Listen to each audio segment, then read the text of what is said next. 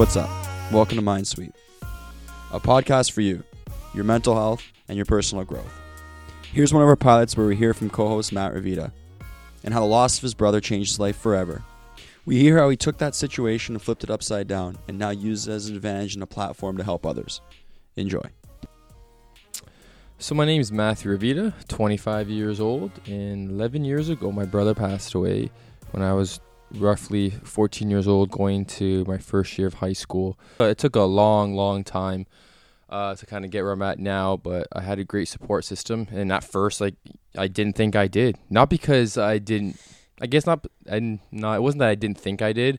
Is that it's like what my to my earlier point is that you think you're a burden to everyone, and you don't. And you know, like your parents, like my parents just lost a son, like their eldest son, their firstborn child, and I'm gonna go tell them that hey, I'm suicidal and I'm depressed um, they would be like, you know, in their perspective, oh my God, am I about to lose another son? Yeah.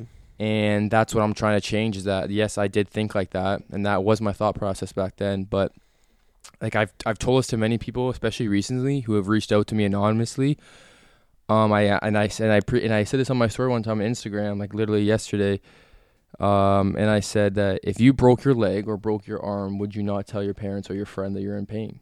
And majority of people be like, yeah, when they when I was talking to them, and I'm just like, it's the same thing about your mental health. Your physical health is just as important as your mental health, and your mental health is just as important as your physical health. Yeah.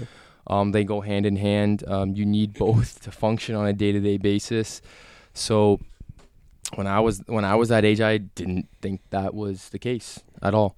And you know, going being admitted in the hospital after you know one of my friends' mom saw my comment on Facebook and reached out to my parents that's kind of where it just sunk in and having these doctors and nurses and everyone there at St. Joe's and God forbid, thank you, just reaming down my head that you know what we're here to help. Um, yeah. You know we are you know we're professionals. You know we've done years of this. We've dealt with many cases, and we're just here to help you and hear your story. And you know having that support system in there, like preached preaching to me, allowed me to understand that like I literally was about to take my own life at 14 in how much I would have missed out on. You know, how many sure. friends and family I would have just missed out. Not even for their sake. You know, it's for my sake. It's the fact that I want to live for myself, and once I was able to get past that and figure that out, of not letting down, not even not caring about letting down others and not caring others' thought, just living for myself and being free and finding my true passion, and that allowed me to kind of escape that dark holes. And they do creep up back on you here and there, and everyone can attest to that. But it's now I've learned how to channel it and and how to use that for the greater good of uh, helping others. Yeah, that's amazing. Well, exactly why we're here, why we're talking about it. I mean, it's the core reason behind that, and you know, it it's not easy to look like think about how nothing made sense probably after you, at that day. You know, what I mean, that day of like what you went through, like probably nothing made sense for a long time, right? And then now it's like you're kind of you, for then you're stuck in a bubble because you just thought you were you were worthless. Like you're useless. You're kind of just cast away because you were part of that.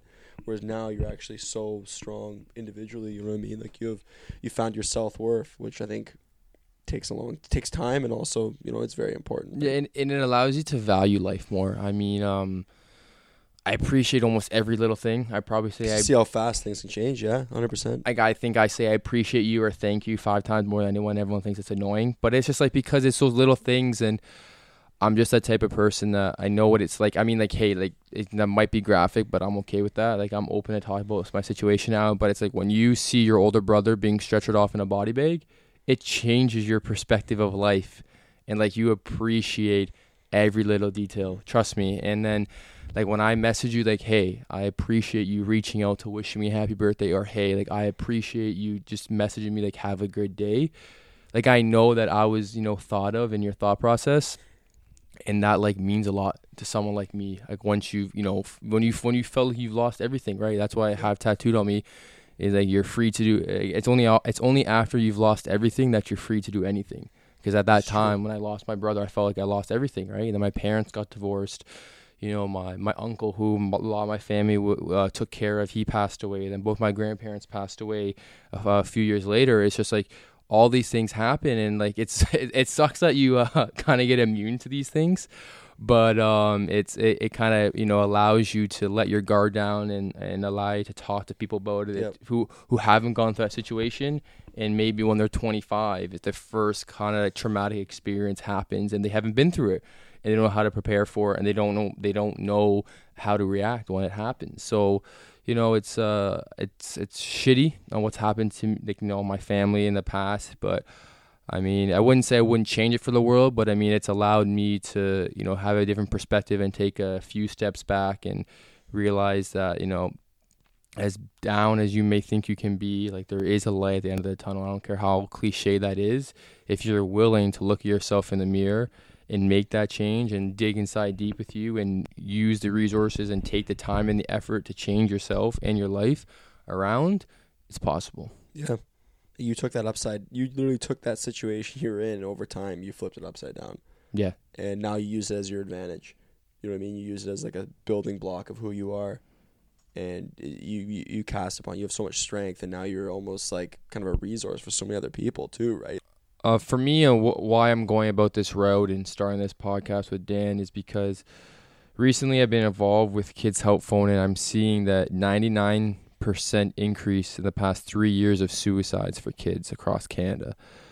And as someone like myself who attempted to kill myself when I was 14 years old, this this resonates with me huge, and it's because at that time when I was 14, I have the same thought process that a lot of people out there right now have is they don't want to talk about their feelings. They don't want to burden their parents. They don't, they don't want to burden their friends. They're embarrassed. Whatever that reason is, they simply feel that A, no one else is feeling the exact same thing that I'm feeling, or B, no one really cares. And that's not the point. Uh, the resources are out there and we all care. It's just a matter of being able to muster up that courage to kind of talk about your feelings, realize these resources do exist, and Dan and myself are trying to implement that, you know, safe zone and create that culture and have people come on where that environment that it's it's it's easy. You know, it's easy going. We can share our stories with you. You can share your stories with us, and try and help uh, other Matthews and other Dans that are out there to um, you know spread knowledge and um, hopefully you know one day we can save kid save kids lives and hopefully decrease that number Yeah, man. Exactly. Add connection for people. Try and keep it loose, as you said. Mainstream it, and just you know what I mean. Find find conversation people can, can connect with, whether it's hearing your story, hearing mine, or hearing one of the many guests that come on. yeah yeah it's Um, just like it's just like when you get into a dark place um, you know you're irrational that's a term that we throw out all the time but I feel like Yeah, when you're you're s- you don't want anyone to go through exactly like where you were yeah, exactly like, exa- exactly. what you went through, right? Yeah, and like when you get and when you get sad, you everything goes out the window. You know, your schedules get thrown out. You're not as encouraged to do anything anymore. And like I understand, you know, everyone's gonna everyone's allowed to be sad. Like don't get me wrong, we ca- we can't we can sit here and lie to our faces and everyone else's that we've never been sad, or even though we know we're we're doing better than what we used to be, we're still gonna have days where you're sad.